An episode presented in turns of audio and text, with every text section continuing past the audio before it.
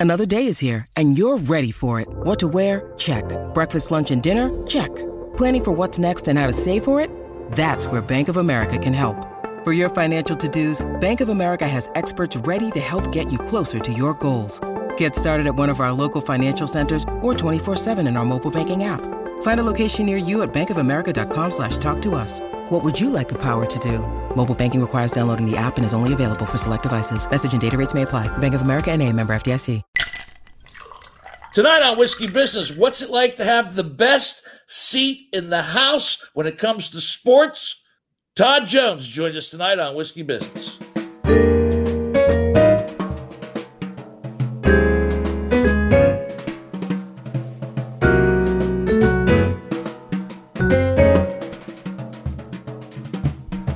Good evening, everybody, and welcome to Whiskey Business, the podcast not so much about whiskey as it is one with with with with whiskey. Haven't even had a sip yet. Haven't even had a sip yet. Uh, welcome to those who might be tuning in on Facebook Live and on YouTube Live as well. I am your host, Dino Tripodis, and uh, tonight on the podcast, Todd Jones will be joining us. Uh, award-winning sports writer, uh, great writer in general. He's written about more than just sports, but uh, he also has a new podcast called Press Box Access, which will be uh, debuting on February the 17th on the Evergreen Podcast Network. Uh, we'll let him talk more about what that podcast will consist of. But if you are a sports fan and always wondered about that front row seat, what's the next best thing? Well, maybe the gentlemen who write about all our beloved games and sports, who are sitting there watching it firsthand and get to comment on some of the greatest uh, uh, sports stories of all times, those who were fortunate enough to be there. And I'm going to ask him about some of the lamest of all times as well, because, you know, there's a seesaw effect. You know, for everything that's great, there's got to be something lame. Uh, that in mind, let's talk about great and lame all in all in one fell swoop for just one second. And I'm sure we'll discuss it more uh, with Todd a little bit, but I have so many questions for him. Uh, Super Bore 55. Super Bore. Super horrible. Bore, Super Bore 55. Uh, the much hyped matchup between uh, uh, 69 year old Tom Brady and uh, and 17 year old uh, Patrick Mahomes. uh, yeah, uh, it was supposed to be quite the shootout, which it was not. First of all, uh, congratulations to Tampa Bay. Uh, their defense had uh, had Patrick uh, running around wilder than somebody coughing on me at Kroger without a mask on. I mean, was, I mean, he was just all over the place. He couldn't go go anywhere.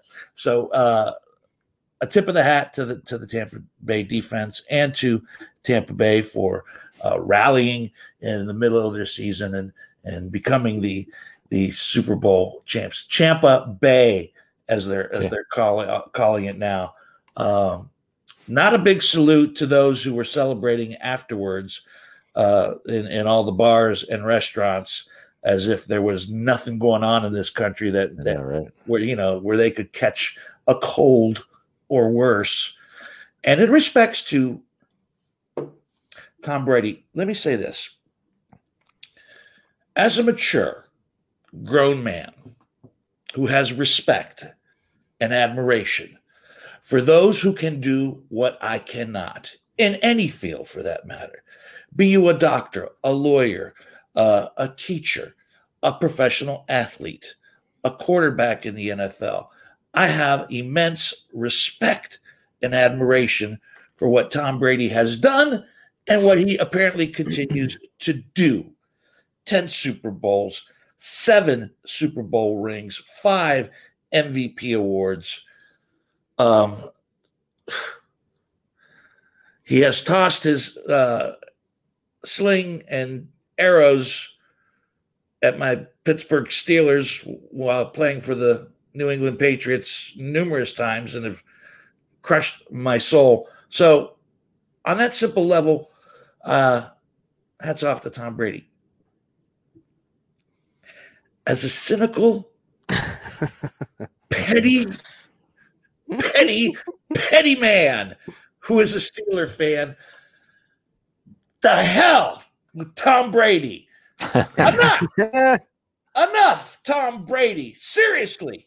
Seven Super Bowl, seven ring, one more ring than any other NFL franchise out there. I hated it when he tied. Yes, I'm a Steeler fan. I hated when he tied the Pittsburgh Steelers for most Super Bowl wins. And then he has to go off and just, you know, win another one and just for himself, you know, whatever the case might be.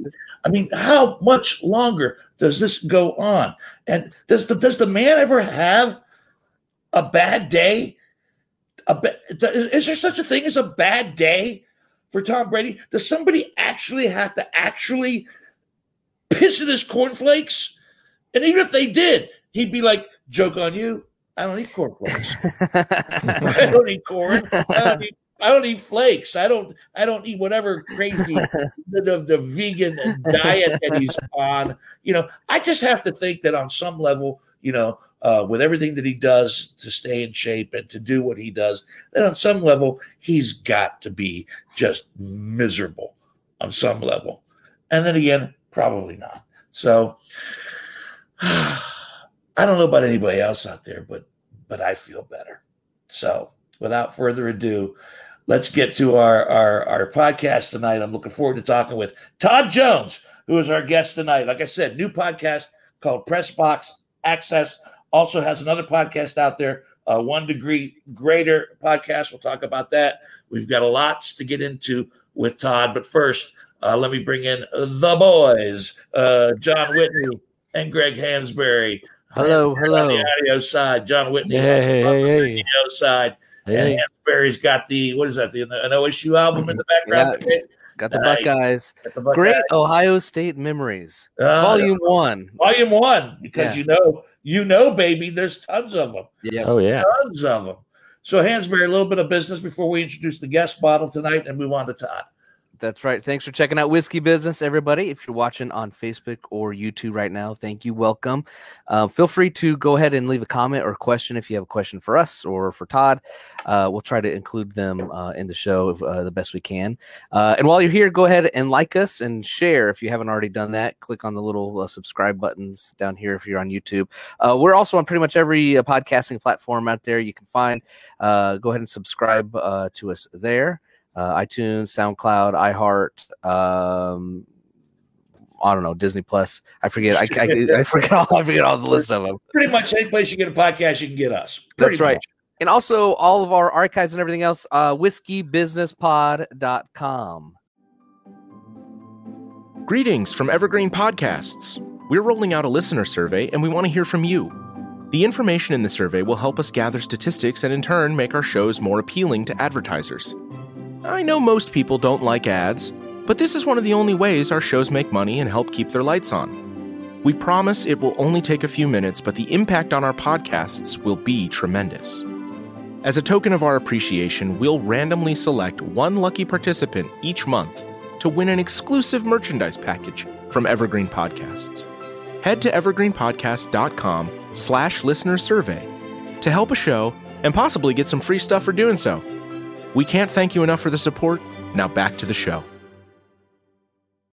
Our guest bottle, our 154th bottle on the podcast tonight. Uh, unlike the name filibuster, I will not be going on a long, long filibuster about this particular bottle, but it is a uh, a 90 proof uh, dual cask straight whiskey uh, bourbon from Virginia, filibuster, a, a dual cask meeting, of course, that uh, uh, first started in, in in charred oak barrels, and then it rested in some California wine barrels as well before it came to us. It is uh, 90 proof. Um, it's it's uh, it's supposedly uh, known for its spiciness, but I, I find this one to be uh, rather sweet with a lot of caramel, even though they tote and and and, and brag about the vanilla and the cocoa. I pick up more more caramel in the filibuster mm, Mm. than anything else. Now, this is one of the many bottles that uh, that I scored uh, on Thanksgiving. mm, when I was up in Tennessee that came from my very generous brother-in-law, uh, who wanted. Uh, you got the Weller Special Reserve over there, and Hansberry. What do you got going on? Watershed. Watershed. Nice. Um, Staying I, local. Yeah, I love. Uh, I'm really into the uh, wine cask aged uh, uh, stuff. It just adds that really, really yummy maple sweetness to it. Mm. Yeah, it does. Big fan. This, big fan. This one's very nice. It's very sweet, very smooth. Oh, and it retails for anywhere between I've seen it somewhere between uh, uh, forty eight and fifty three dollars a bottle. That's reasonable. So, if you want to pick it up uh, and you got that kind of kind of change, uh, I don't think you'll be disappointed in, in the in the filibuster from Virginia, from the Commonwealth of Virginia.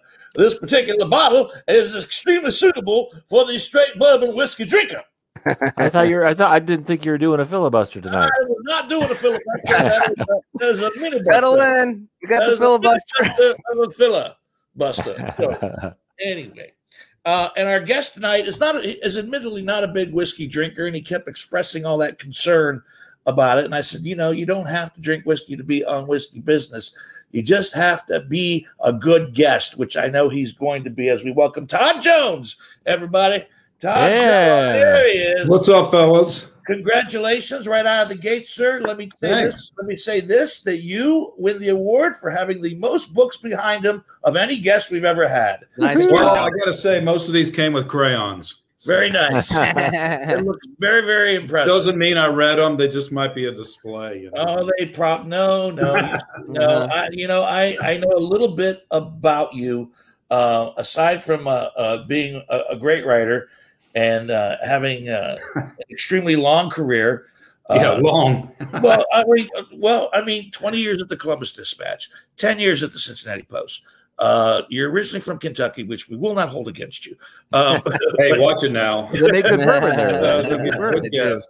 Uh, the, but some work at the Lexington Herald, not to mention the dozens, uh, and, and I of periodicals and newspapers and magazines that you've written for over the years, uh, primarily about sports, but you've also written about the human condition.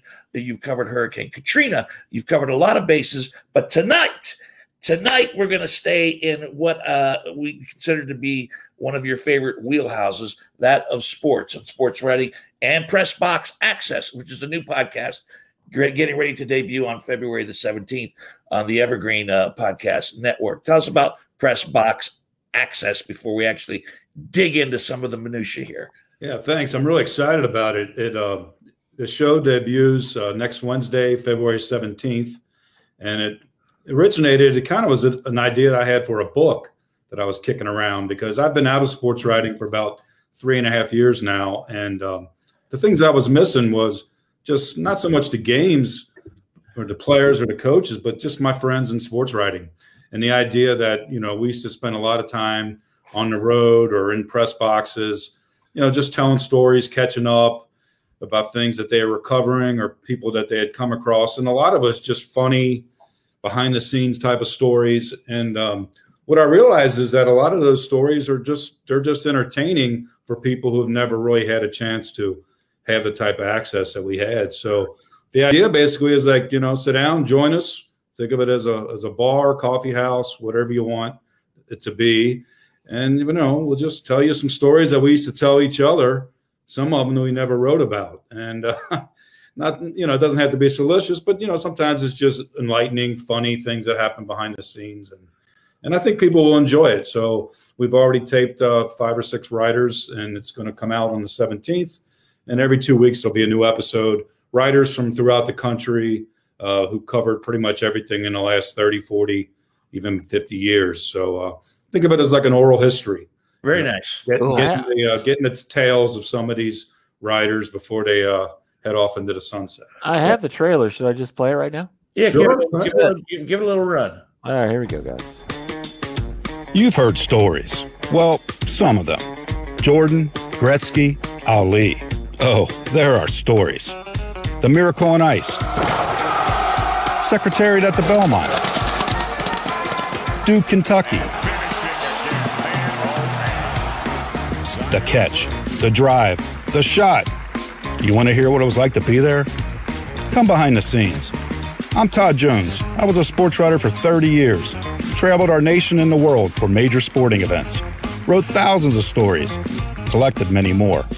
Join me on Pressbox Access, where you'll sit down with sports writers who knew the greatest athletes and coaches and experience firsthand some of the biggest sports moments in the past half century. Let us buy you around on Pressbox Access. Coming to you from Evergreen Podcast in 2021.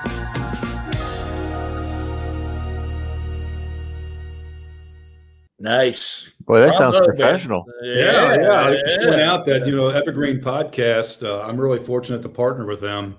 Uh, you know, as a former writer, you know, I'm new to the audio world for the most part, and you know, teaming up with a, a network like that, it's really growing and full of professional people that know know what they're doing. It's been a big help, and they've been uh, they've been great to work with. So I'm really fortunate. Yeah, well, congratulations, and uh, it's really something to look forward to. I want to just hit you right out of the gate with a question that something you just said kind of casually and threw it off. You've been out of sports writing, you said, for three and a half years. Is a sports writer ever really, really out of sports writing? I mean, is it is that is it not something that stays in your blood and in your uh, in your consciousness? Yeah, I think I think you're right. You know, I um I actually now I've been working at Ohio State for the alumni magazine as a writer, but you know, if I if I uh, see a story written by a friend or I turn it into a game, you know, your mind just kind of goes back to what you did all those years, and it really happens at night. You know, if a game is going on, as a newspaper guy, you were always on deadline at night, right? These games are Right. going on. Your deadline might be 10 30, 11, 11 30. And so uh, even now, when I'm watching a game, I, I keep checking the time on my phone. like, how much time do I have? Because that's all you really thought about during the game was trying Sure. to beat deadline. So uh, I still have flashbacks. I like to say I'm a recovering sports writer. There you go. That might be more. That might be more accurate. And when you started your career in journalism, was it sports writing? Is that what you always wanted to be? Was a sports writer? Yeah, yeah. You know, when I was growing up, I was, I was, you know, played a lot of sports, was into it, and I, you know, I liked to write. About halfway through college, I finally got my act together and started working for the student paper at the University of Kentucky. And you know, I didn't know how to become a sports writer. You know, I didn't know like you know, it sounded great, um, and I just you know, I got met some people, I got fortunate, got some experience, and and early on, you know, once I realized, hey, these guys are sitting in the front row at the greatest basketball game, and Right. you know, and they're traveling on a road. This is back when newspapers had money and they'd send you everywhere. They're traveling per diem, you know, and I'm like, well, this sounds like a pretty good life to me. It beats working. so, yeah. so I just kind of stumbled into it. And, uh, you know, once you got into it, it was like, it was almost like the mob. Once you were in, you were in, you know, until you're not. Until you're not. Yeah. Until you're not. And, it- and and what's it take to be part? What's it take to be a made man? If you if you're going to use a mob reference in the sports writing world, when I think of some of the you know some of the great sports writing, uh, you start thinking about everybody. The, the ones that uh, that that were truly great had a unique style, uh, be it either uh, a wry sense of humor uh, or an interesting uh, uh, take on what they could peel back from the story, be it the the actual sports figure themselves or the uh, the art of the game that they were covering, whatever the case might be. So when it comes to s- sports writing and and covering the the underbelly, what do you consider to be one of the more intriguing uh, factors to get somebody to to continue to read, other than just you know the facts about the game and and you know who excelled and and and and who sucked. Yeah, yeah. I think for me, you know, it was always who, who could who could get to the the human element. Um, the great writer Jim Murray from the LA Times was a hero of mine when I was young, um, and he always said that he wrote about people. He didn't write about things. That people want to read about people. And uh, I always thought of that you know, whenever I was trying to cover something was like, you know, if I'm at the Indy 500, I can't even change the oil in my own car. You know, the guy who's Yeah. working on the engine, he might have a really interesting story. So you could write about auto racing in a way that makes it a little more universal. So I always admired the, the great writers who could do that because let's face it, especially nowadays, you know, we know the results, we know it in, in live time. You know, Right. We watch games on Twitter and know exactly what's happening. Right. So the challenge is to is to really try to bring people into a world where they're they're not privy to being behind the scenes or not privy to talking to these players and coaches and just uh, just making them making it a universal type of story. Let's go back. Let's go back a little bit to early on in your career. What was your first your first big sports moment that you covered, like like where you said to yourself, "Okay, this is this Don't is blow big. it. This, this is big. This is big. This is a big sports moment, and I got to get it right." Well, I think uh, you know I started um, after a couple internships. I started at the uh, Cincinnati Post.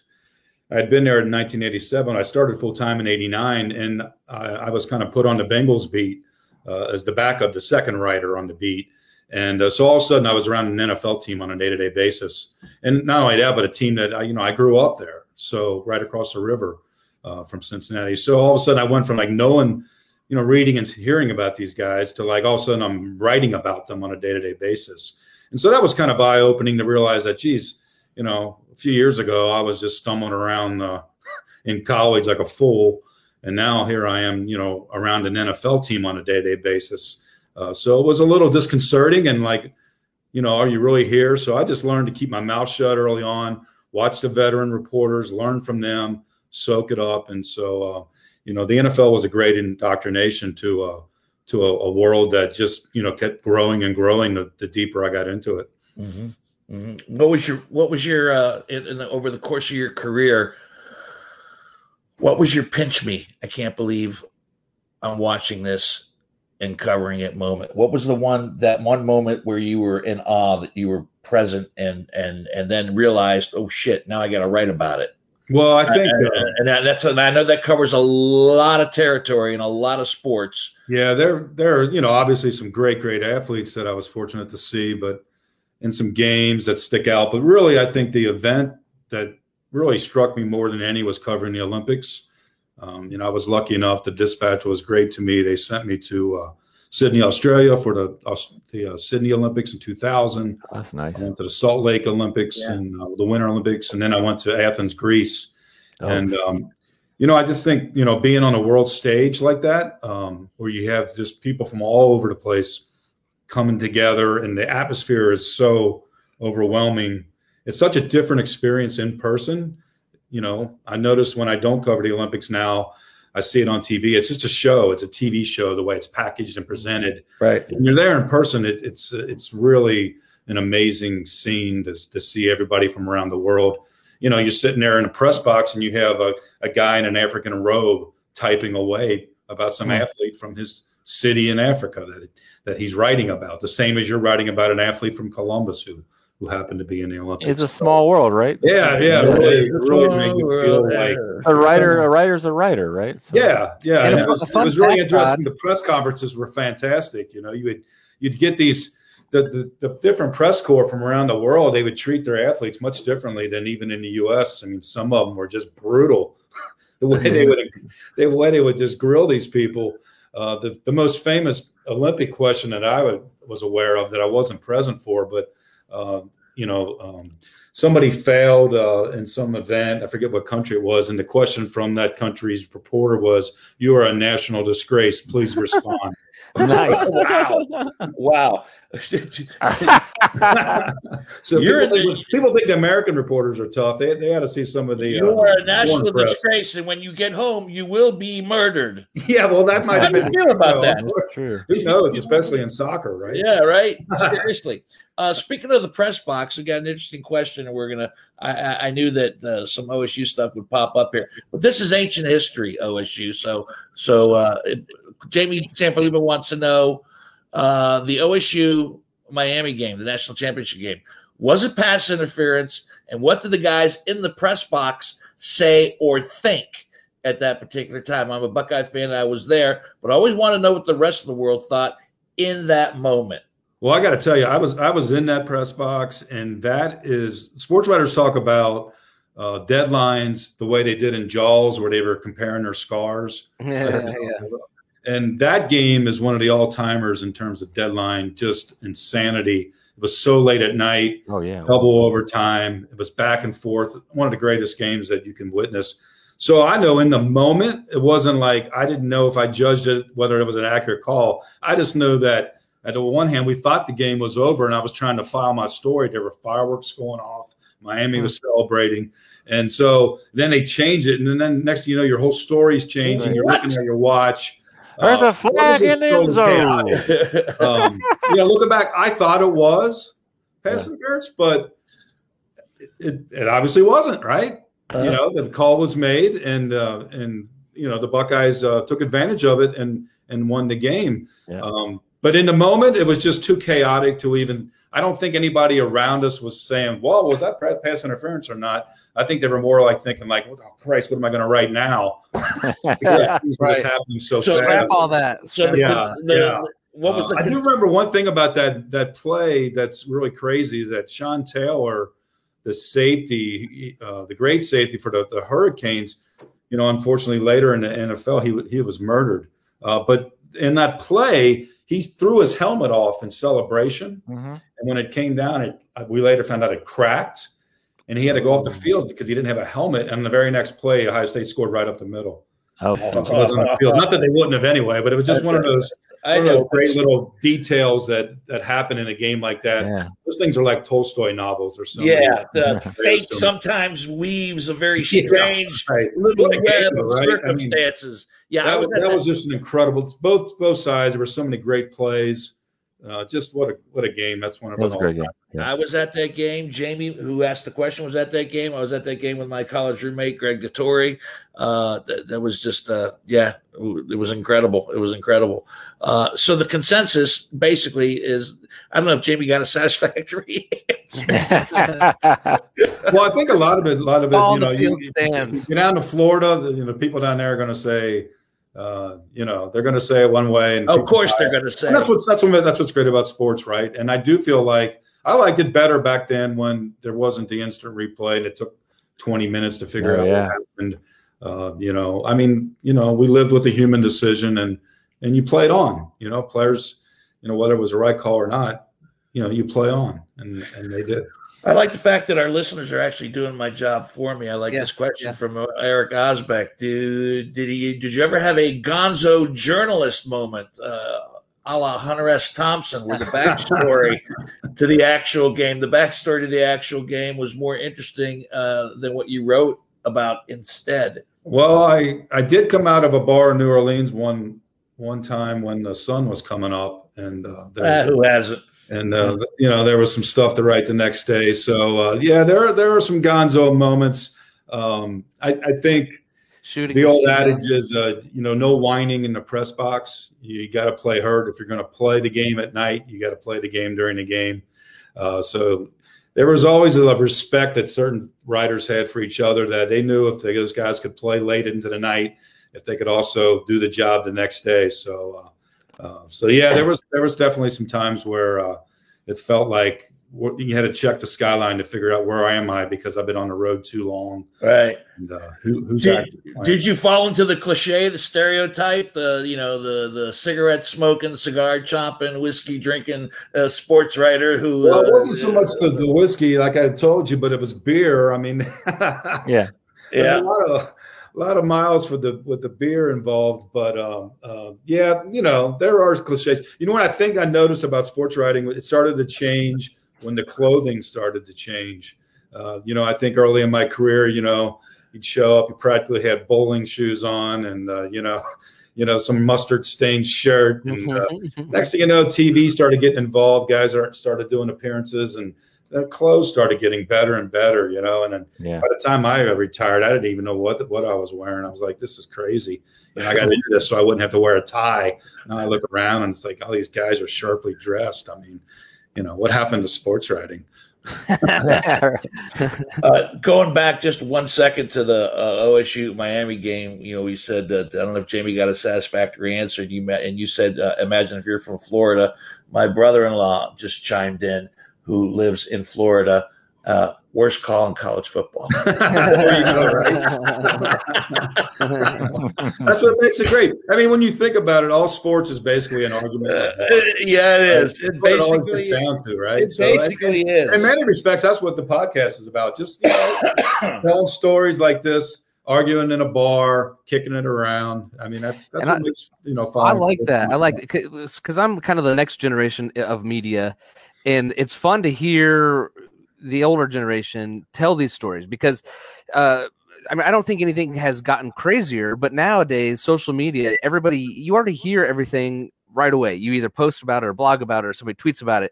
But Yeah. there's this whole catalog of all these cool stories that's kind of off the record that you tell among each uh, uh, you, us media folks about X Y Z so and so. You know, uh, having to. Um, you know, uh, Right. splash water on them and, and get them up to the microphone and, and that kind of thing. And and there's just this rich history of, like you said, almost this oral history of of uh, of getting it done. Uh, you know, aside from uh, from even just the, how what, what went out on the field. Hands Yeah, it's really it's really a reflection of how the world Yeah. changes. I mean, you know, the one thing we're, that I want to do with the show is not bemoan the fact that oh, you know, in the old days, you know, Yeah. you know, the world changes. You know, more power to the sports writers, the media today. You know, they're doing a job that's in many ways much tougher than I had to do when I was younger. Because when I filed my story at night, I was finished. You know, there wasn't you Yeah. didn't have to worry about tweeting and breaking yeah, things in the right. moment. Yeah. So, You don't have to you know, so it's not really like you know bemoaning the, the change, but you know one of the reasons access is in the uh, the title of the show is that th- that's probably one of the biggest changes, you know, now compared to when I started in the late '80s was the access that you had was so Yeah. much greater. I mean, it was just so much more. ex- You you just I'll give you an example. Like, you know, I started with the Bengals beat right out of college in the late 80s. You know, Mike Brown, the owner of the team, you know, he gives you his home phone number. Nice. And Sam Wyche, you're at training camp, and Sam Wyche's room is right down the hall from you. If you had a question at night, you just go down and knock on his door. Uh, Boomer Esiason was the quarterback, and he would talk to the writers every day at his locker. You know, now you get the quarterback once a week, and it's 15 minutes, everybody in a press conference. You talk to Boomer at his locker, he would talk forever. At the point where he would, at the end, he'd say, You guys got enough? So You know, uh, I, so I, just, I, have, I have a question. chance to, to, to talk to guys and develop a, a respect and a rapport and a Yeah. trust. Yeah, Um, trust so- is big. Yeah. Like, sorry, sorry, Gene- John. You can ask a second, but we always Yeah, joke about Dino. Like, I've got so much tape on Dino, rolling tape, man. I could, I could really bury him if I wanted, but Rolling it's tape just- on what? From this Well, just- podcast? for everything, dude. From podcast? From what? From radio? You got nothing on me, Hansberry. All right. No, I where, on the, it. where as opposed to you. That's right. okay, I think that, that, and that's the whole thing is it's just this kind of brotherhood, uh, Uh, sisterhood, yeah. where we kind of there's this unspoken word of like, all right, you know, you don't cross that line. so you, you were talking about like uh, talking to people in the locker at the locker room at their locker. Uh, in your career, who was the one athlete that you said, "I need a quote that's gold"? Who gave you every quote was gold? Well, I, I mentioned uh, Boomer. He was he was fantastic. Esiason was was great. I'll give you a quick Boomer story. Here's how good of a media guy Boomer was. One time in the off season, uh, you know, one of the one of the editors was filling in in sports. He was in news and he had moved over. I guess the sports editor was on vacation. Anyway, this guy says, "Hey, I got a great story for you. I hear Boomer's playing softball." This is like in June, you know, and it's I'm like, so what? I mean, so what? He's playing softball, and I'm like you know, just leave him alone. You know, he's good to us during the season, unless it's a news thing. We shouldn't bother him with. No, no, I couldn't talk my way out of it, so I had to go out to the softball complex, and so I'm sitting at the softball field waiting, and I see Boomer and this guy Mark Pike who played for the Bills, and he lived in Northern Kentucky. So Boomer and Mark Pike are walking over towards me, and from about 30 yards away, Boomer sees me and he says, "This is not a story." Like he knew it wasn't a story, right? And Right. He's not real happy that I'm there, but he comes over and he kind of is not happy. And then finally he goes, What do you need? And he sat down and I threw some softball questions at him, No pun turned him intended. loose. Oh, yeah, exactly. He knew I had a job to do. He had better news judgment than the guy who told me to go do it. And it. your boss. He also had, uh, he also knew I needed to get what I needed to get, provided Yeah. it. We moved on. And he played shortstop as a left hander, by the way. That's weird. That's weird. Interesting. Uh, oh, in that same vein, I'm gonna, I'm gonna, I'm gonna piggyback on on Whitney. Not so much as far as g- gold, but uh, who was the biggest asshole that you? Well, Uh, I know that might be a big list. Well, Bond, you know, Bonds was tough. Barry Bonds was tough. Um, you know, and some guys just didn't want to play the game. Now there was different. There were, you know, in some ways we were pretty judgmental, right? If a guy wasn't cooperative, you know, oh, he's an he's an ass. But you know, maybe you know, maybe the guy just isn't comfortable talking. You know, talking to Yeah. uh, the media. But Bonds was just tough, and he would mess with you a little bit. Um, I remember one time I went down. I was working in Columbus, and I went down to cover a Giants game at the Reds, and I was, you know, I said, you know what, I'm going to go see if I can get a one on one with Bonds, just for the hell of it. And so I went over to his locker, and he started talking to me, and he started talking some more. And what I realized about ten minutes into it was he was only talking to me to screw with the San Francisco Riders. they were all standing over there, looking over like, who is this guy, and why is Bonds talking to this guy? And he was just doing it to mess with them. So. Uh, so it was tough. I mean, you know, sometimes coaches would be tough. You know, Knight, you know, Knight has a great reputation of being tough, but I always tried to to be a little thoughtful in terms of, especially after a game. You know, how would I feel if somebody come in and right. you know caught me in the moment? And you know, I don't know. I wouldn't necessarily be easy talking. So you, as I got older, I got more understanding about that. You know, when you're a younger reporter, uh, you know, you you know, I remember Lou Piniella, like would, you know, he blew me up a couple times and it was, it was kind of like disconcerting, you know, I mean, uh, but then you realized, you know, oh, actually he really likes writers and you know, you'd get along because it's almost like if you could take his wrath and come back for more, you know, it, it was like a, an element of respect. And mm-hmm. so, you know, over time, it's like, you build up a good rapport and a good relationship. So yeah, I, I, find this to be an interesting question to ask you now that you've had a chance to mellow and and and, and look back and reflect. I would have loved to ask you the same question in the in the middle of your career when you were just uh, you know if I were to say to you 20 years ago who's the biggest dick you ever interviewed I bet you you would have had an answer like lickety, yeah. lickety split one I got five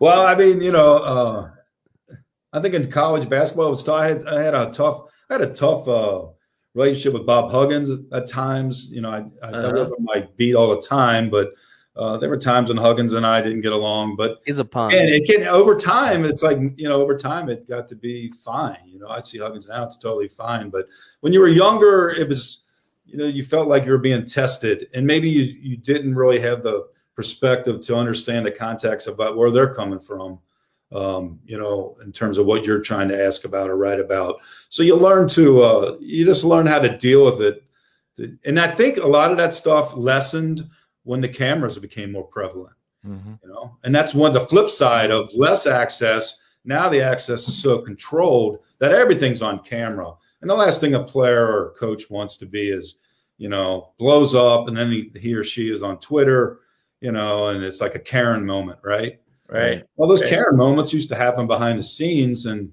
what do you know about you know, it? It was just be like dust yourself off, and and here's the thing: if you wrote something that was very critical, or or, or was a news story that you knew was somebody was not going to be happy about, you had to show up. You had to go back the next day and be there, because if you're expecting things out of them, that you know they should have a chance to, uh, you know, to plead their case or make their point or just tell you off if that was the case. So uh, that was another thing you respected. You respected the riders who they could throw a speedball, fastball, but they go to, they would show up the next day too. Nice. Uh, question. Another question from one of our, our listeners. Do you agree that this year has proven that fans in the stands make the game? It's boring and uninspiring to not see and hear the stands going crazy. Yeah, I uh, I really really do think that's a great point. I, I went to the Ohio State Rutgers football game this year, uh-huh. um, and it was just so it was bizarre. It was yeah. like futuristic. Like where in the hell is everybody? Yeah. Hundred thousand seat stadium, 120, whatever you know. And and you look around, and there's you could like when Justin Fields would clap his hands on a right for the sound. You could hear it. You, could hear the clap. You could hear the clap. Yeah. And if I see like a college basketball game on TV now, it's just like it's like bad minor league basketball. In terms of like, I mean, college basketball, you need the arena, the gym, you know, the, the, people, the screaming, the going crazy, the fans, the students. You know, it, it just really doesn't you know, so would you say it's missing across it's, the same? It, it's it not doesn't come so much doesn't come across the same, but you also think in, in respects to the game, it's it's part of the adrenaline factor for the players as well. Oh, yeah, definitely. Mm-hmm. Yeah, no, you could feel it. I mean, in, especially in certain stadiums and certain arenas, it really did have a, a definite effect on the momentum of games. Uh, you could just, especially if you go down in a field in certain places, like in a football game, the intensity is just so fantastic the noise. it's like being in a rock concert in the front row, right? It's just Right. a experience. And Well, I've always felt yeah. that way with the NFL. It just doesn't transfer to television the same way. Yeah. Like if you're on the field and you see the speed and the size of these guys, it, it really actually takes your breath away at times. And then you see it on television, it's just real flat. There's no perspective. It's like you got to hold the fish up against something to give it some scale. Yeah. It- it- it- uh, it's interesting though because like when I was watching this this past season when I was watching uh, uh when hockey came back and they were in the in the bubble and and and played in the bubble uh as long as I didn't see the stands Right. me, as long as they stayed on the ice I I started to forget that there was no people there and actually focused uh, on the game itself so I have to say personally that uh, while I do prefer a stadium to be packed and everything and so forth and so on, see a bunch of people, there have been times where I have kind of forgotten Yeah. uh, that the that the fans weren't there and actually did focus on the game. Same with the you know with with with, baseball as well. Mhm. You know, I stay my was on, my eyes were on the field or on the ice. Yeah. case might That- be. It's great Nobody point. about- I baseball games anyway. Too. Just seeing if you just concentrate on the rink itself, it is different. But if you Yeah. if you're if you're able to see beyond that, But if I were at the game, everything. yeah, if I were at the, actually at the game and, and sitting in, a, in in the shoe and and being one of the lone survivors that's after that, you know that's sitting around there, that would seem very surreal and Yeah. weird. I Yeah. think I'd be I think I think I think I'd be more obsessed with what wasn't around me than what was Right. uh, Good point. on the field. So um, back to uh, some of your career as well. Um, Career. That's just a, a word that makes you sound old, isn't it? Yeah. no, it Mhm. Doesn't. I guess that's what we are, man. You know, like mid fifties. I'm talking about the old days. It's like this is No, no, to- uh, talk what about- happened, my man. You still have a career. I mean, you're still doing something. You look. You've stepped. You've got. You've got one podcast that's going on as we speak. One degree greater. Uh, you still work for the OSU Alumni Magazine. You're starting another podcast, Press Box Access. You still have a career. You're just shifting with the times, which like we are as well.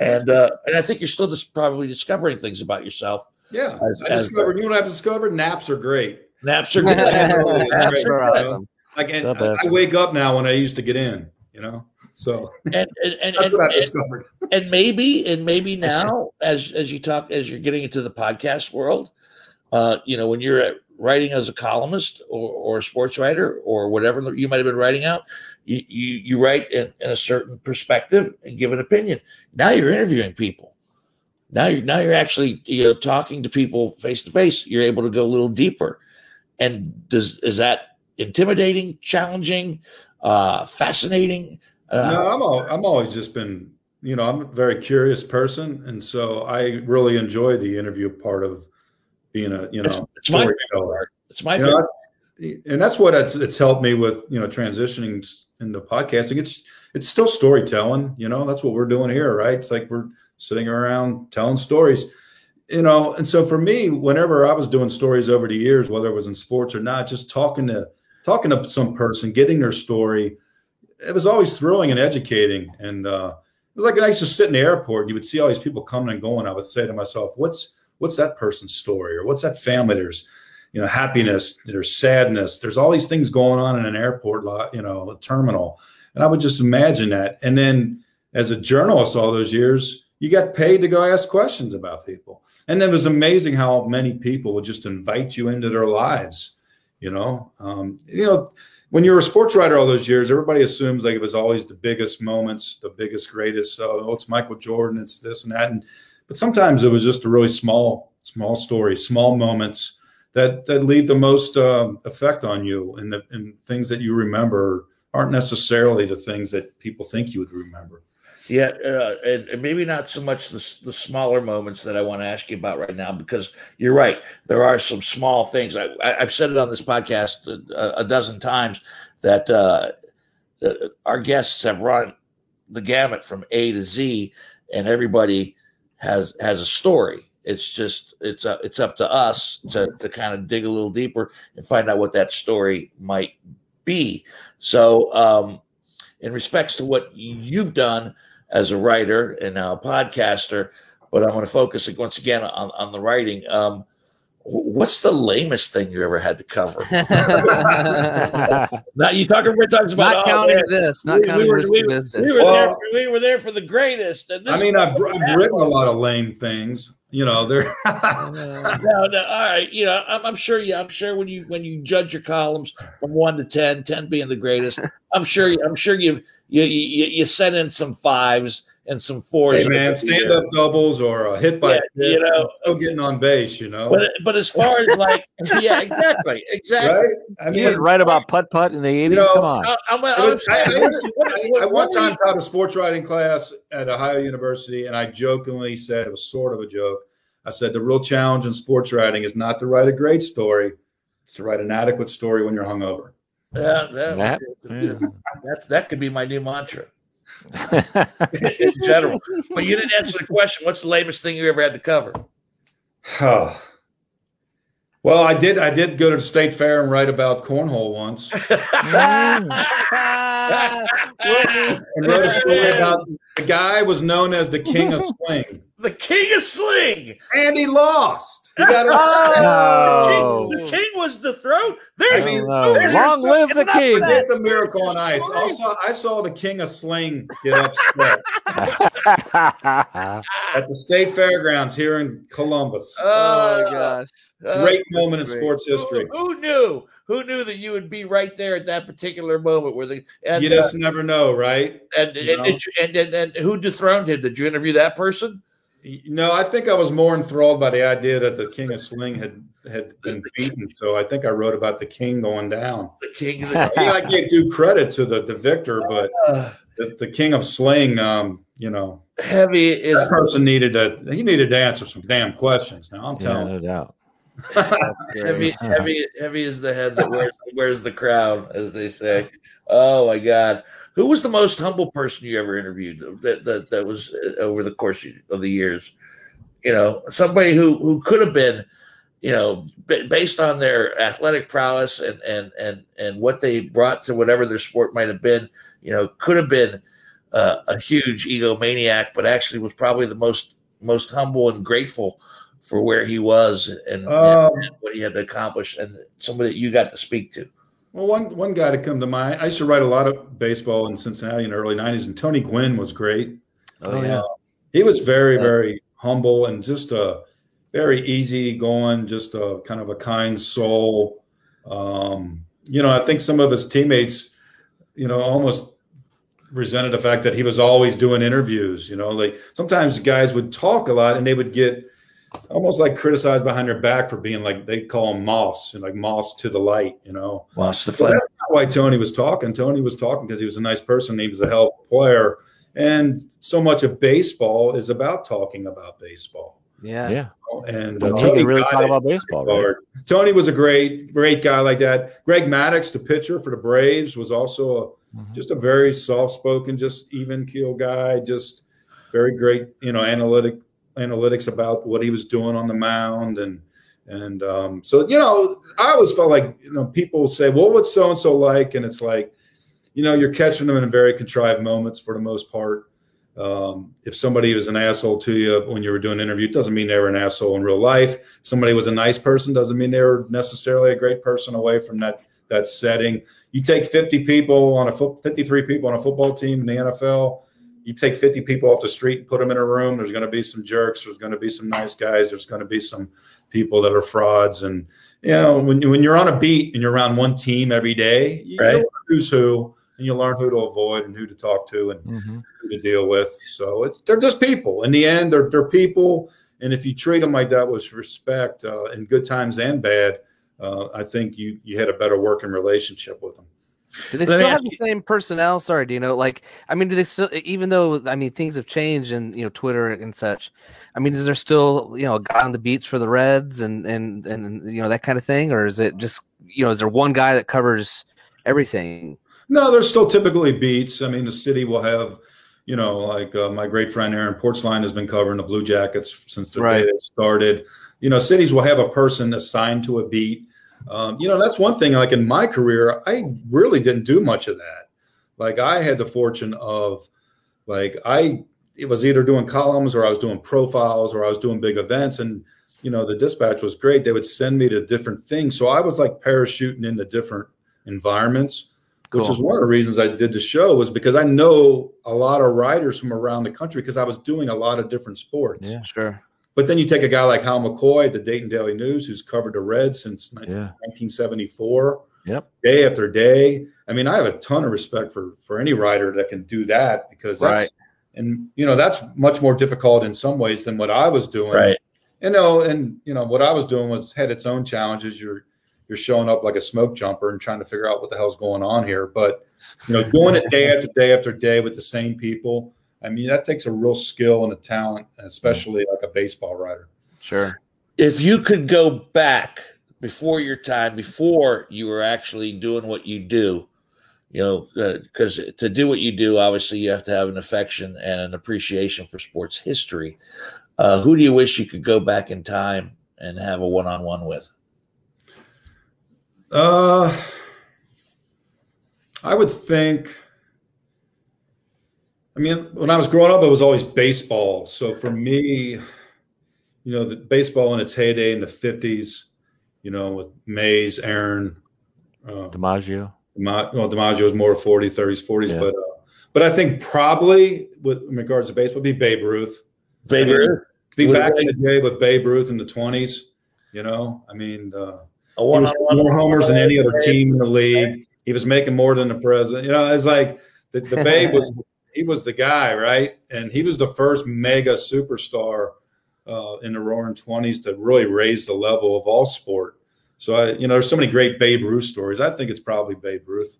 Could you outdrink him? Could you outdrink him? I don't know. Uh, no, not that of what I've heard.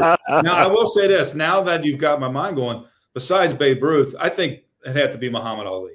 Oh, Muhammad yeah. Ali. That's what I was It's got to be ask. Ali. I Yes. mean, Ali trumps Ruth, and you know that I really, you know, now that I think because Ali transcended sport, and, Yep. and not only was he the great boxer, but you know he for what he stood for, his principles, what he gave up, what he You fought people for, together. Yeah. uh, hit the whole arc of his story and his life.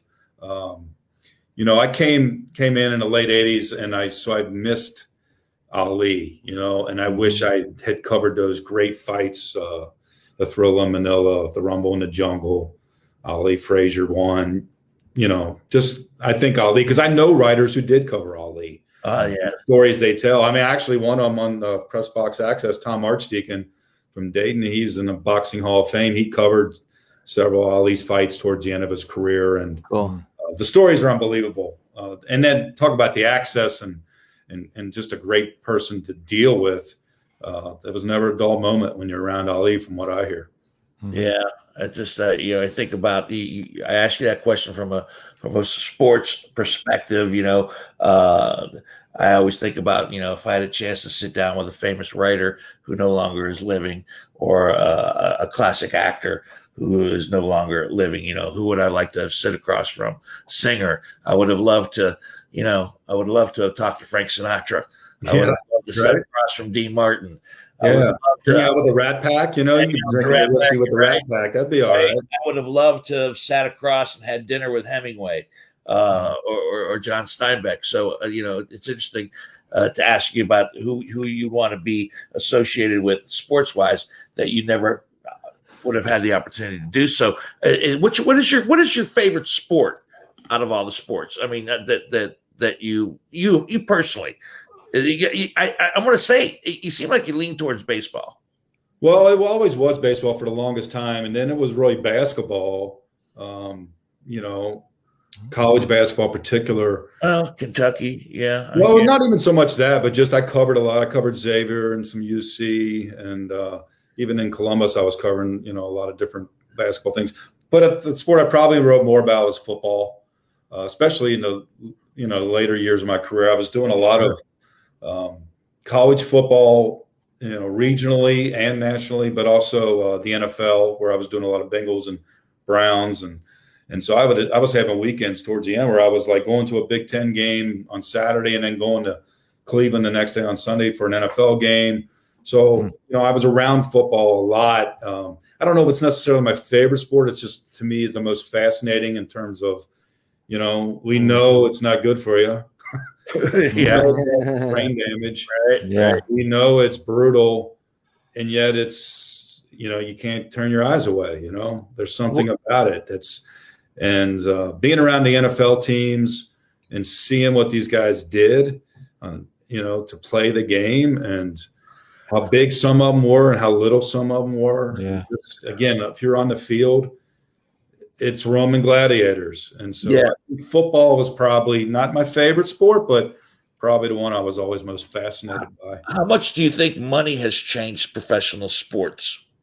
That's the same as it's changed anything, you know. I mean, I, I think back to when you know Terry Bradshaw would talk about uh, you know how he had to sell cars or insurance in the off season to kind of make ends meet, and that uh, you know his his bonus, I think his, signing bonus was a hundred thousand dollars that was spread out over uh, I don't know how many payments. You know, and, and- and he talks about how he how he wishes that he was making the kind of change that you know people make now in the NFL Yeah. and so forth and so on. So has uh, you know, you know, money. They say the root of all evil. Has that evil infiltrated professional sports to a point where it's changed the games?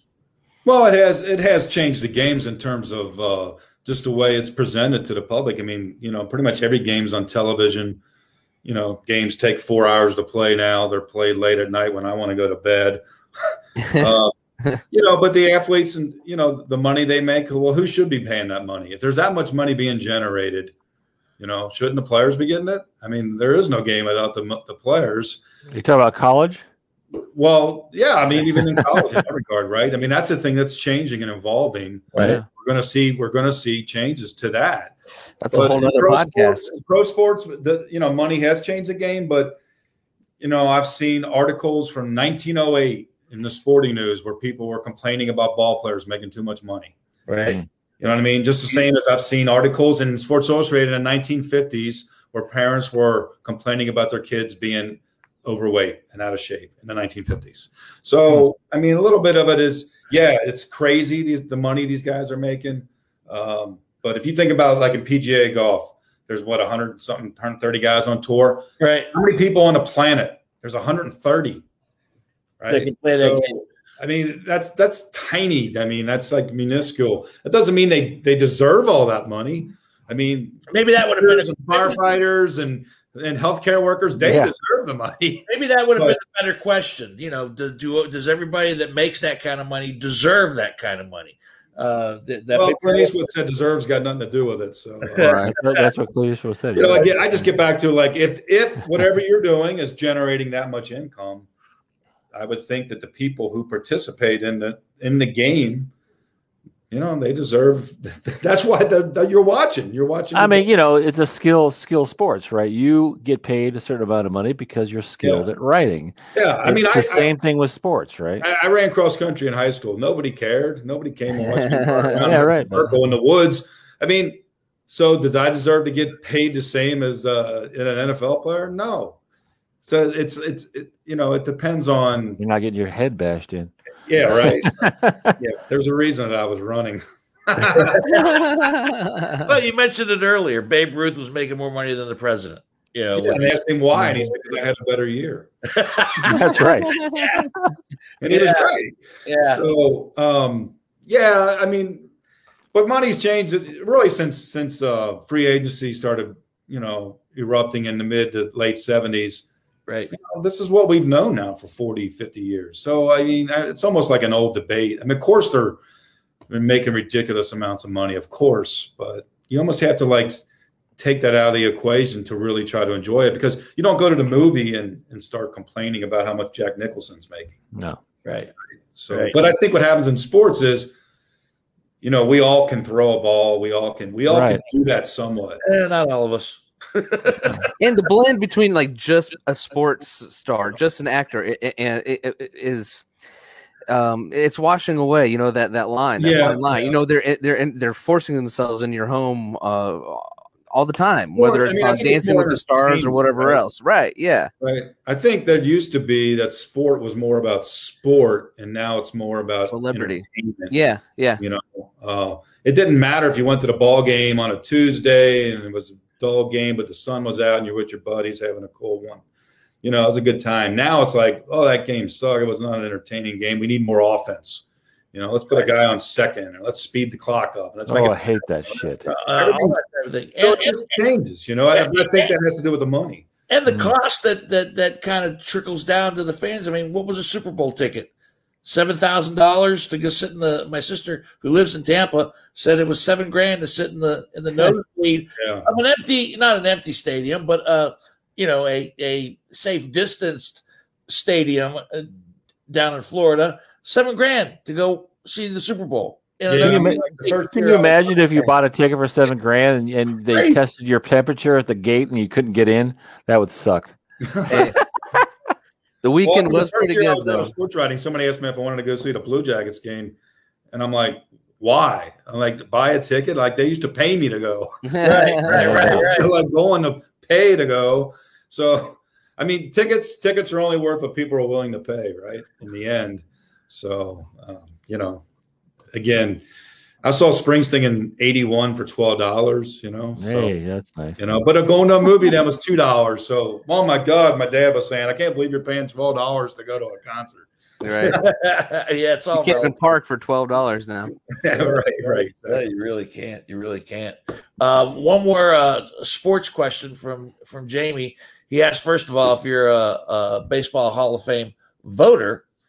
Interesting question. And will Clemens, uh, Big Mac, Bonds, Sosa ever get in? Why do so many sports writers not realize it was just the time?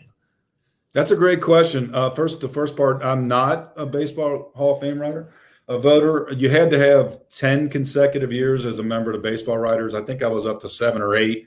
And when I left Cincinnati and, and was no longer doing baseball, I, I kind of lost that. So, um, which is fine. You know, I wasn't around baseball as much then.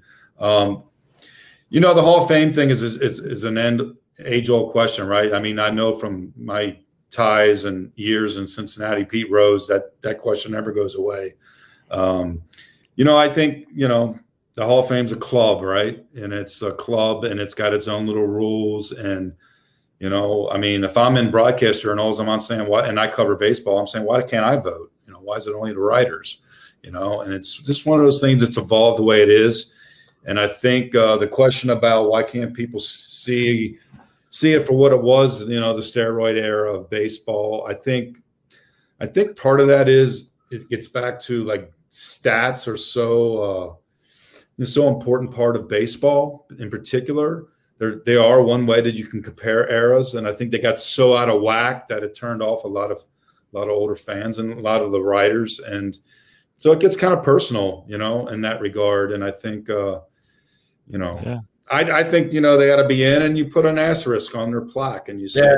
"This is what they did," you know, and this is what happened. I mean, how many times? Nine in their time, they were the best. Uh, you know, I mean, the drug testing issue is is fascinating. You can go into every sport pretty much and Yeah. start debating people, uh, and it's always been there, right? The ancient Greeks used to build statues of of people that fail what they had as drug testing, and the reason they built a statue was is to shame them and Yeah. to, to tell them the people like this is this is what they did.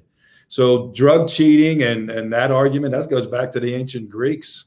Oh, you're welcome. But yeah, I mean, you know, yeah, right. I, I was watching that 30 for 30 McGwire Sosa summer. I forget Oh, the name of the yeah. documentary was. Back and, And and you you're right. Every time I'm an older baseball fan, every time I would see their face, I would go, "You fucking cheater! These fuckers were cheating." And I I it, I, I got so angry watching the documentary because they were so heralded at the time. And Yeah. knowing what we know now, I'm just like, you know what? That whole fucking run, that entire summer, it was bullshit. I remember that. and when Hank Aaron passed away, what was everybody saying? The true home run king. Yeah. Yeah. Yep. The true home run king. Yeah. And I used to say that pro wrestling was more honest because it told you it was fake. Right. Yeah. exactly. Right. Because you know we are fake, right? And you Yeah. accept it, and then you go enjoy it. You know, guy pulls out a chair. All right, you know. I don't right. know. I, I just fun. feel like the drug testing issue. You can go on. You could do nine shows about that. I know. Yeah. It's nuts. Well, I'm sure you'll cover a lot of those bases uh, in in some of your podcasts uh, moving forward. Uh, before we go, Todd, uh, the boys and I discussed a, a lightning round with you. Uh-oh. Yes or no questions. We're going to go round robin. Each one of us will have one question. It'll go. It'll go. Whitney Hansberry, me. Whitney Hansberry, me. Whitney Hansberry, me. You can answer only yes or no. No added editorials. No yes buts. Yes. Can I- Can I ask for my attorney? Can I at least? Plead the So, fifth. Uh, we'll, we'll start with uh, we'll have three questions apiece, starting with Whitney with his first yes or no question for Todd. To Pete you, Rose, Hall of Fame. yes. Hansberry. NFL should adopt the XFL's three point extra point rule. No. That's definitive. That no no extra editorials. Me. Do you think Tom Brady made a deal with Satan? No, Tom Brady is safe. Okay, that was, that was an okay editorial. Yes or no question. Whitney. Uh, in in in hockey, is offsides a dumb rule? Yes. Thank you. Hansberry. Cheerleaders at Major League Baseball games. Hell yes. My second question you already answered. Do you think Tom Brady is Satan?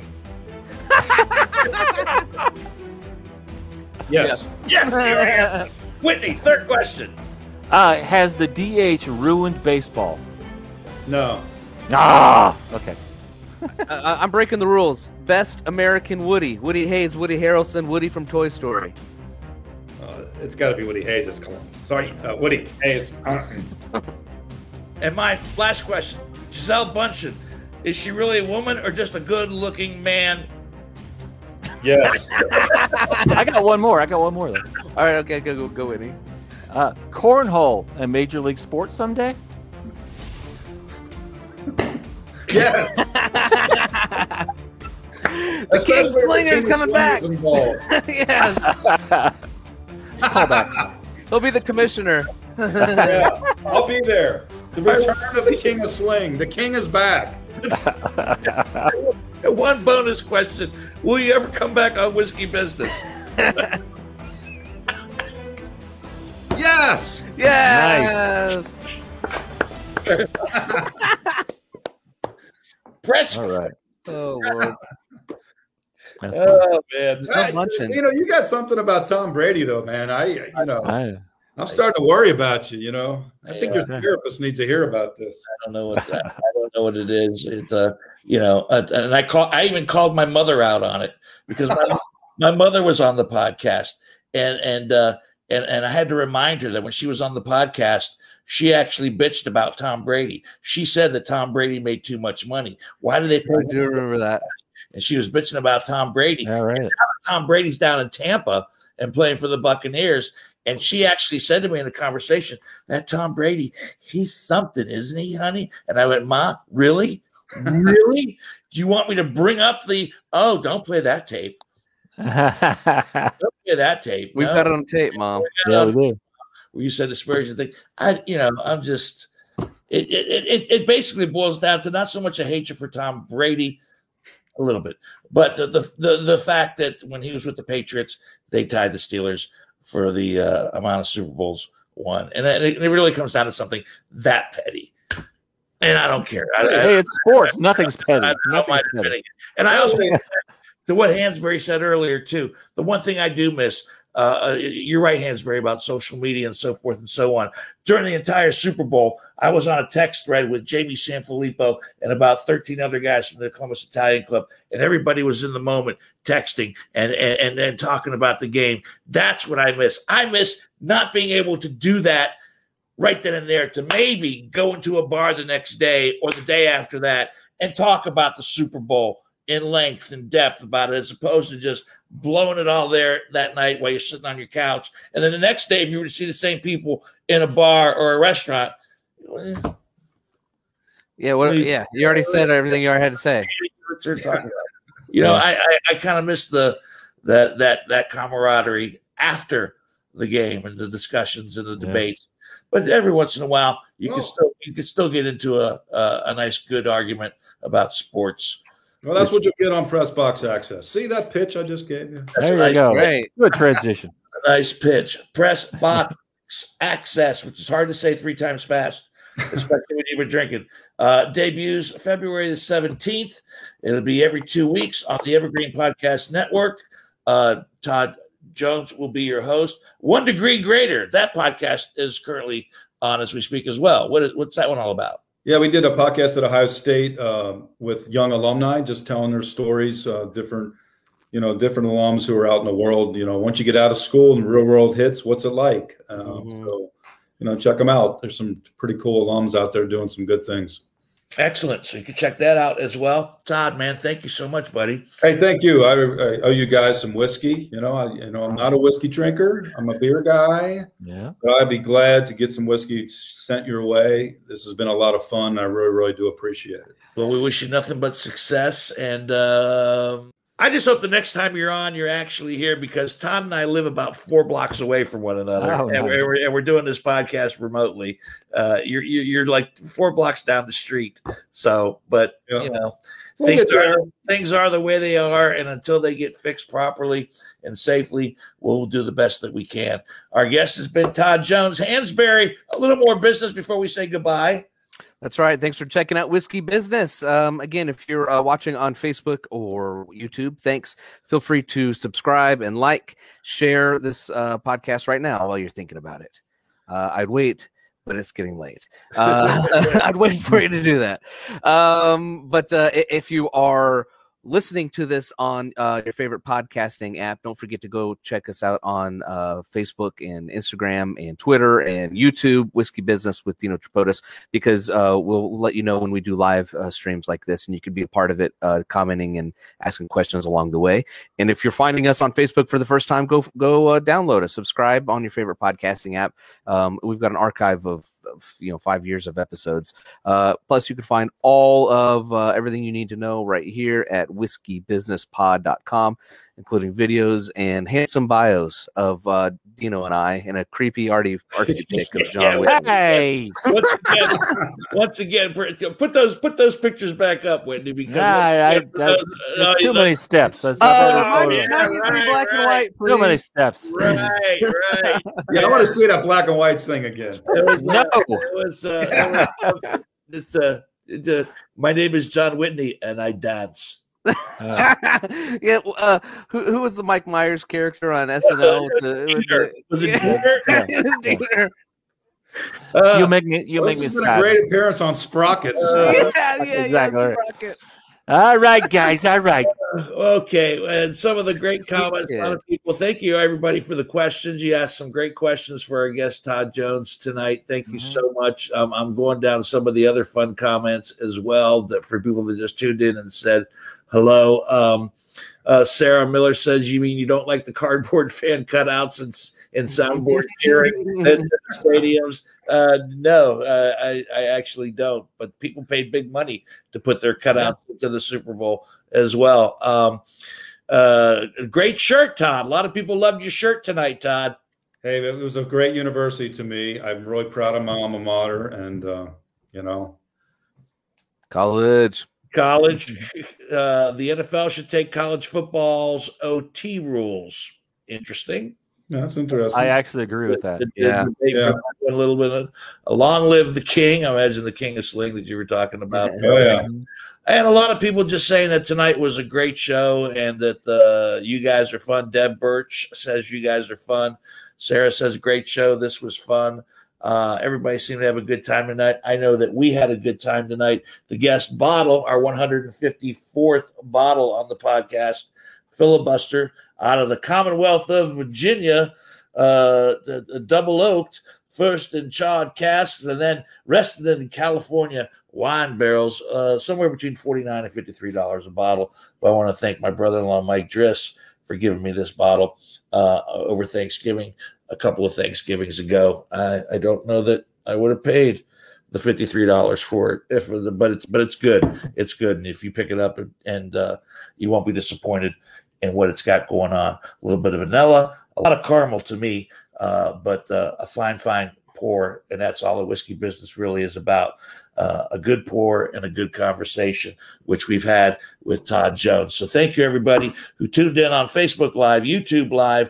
Todd Jones, once again, 21721 Press Box Access on the Evergreen Network. Thank you so much for being who you are and doing what you do. And ladies and gentlemen, until the next bottle, see ya.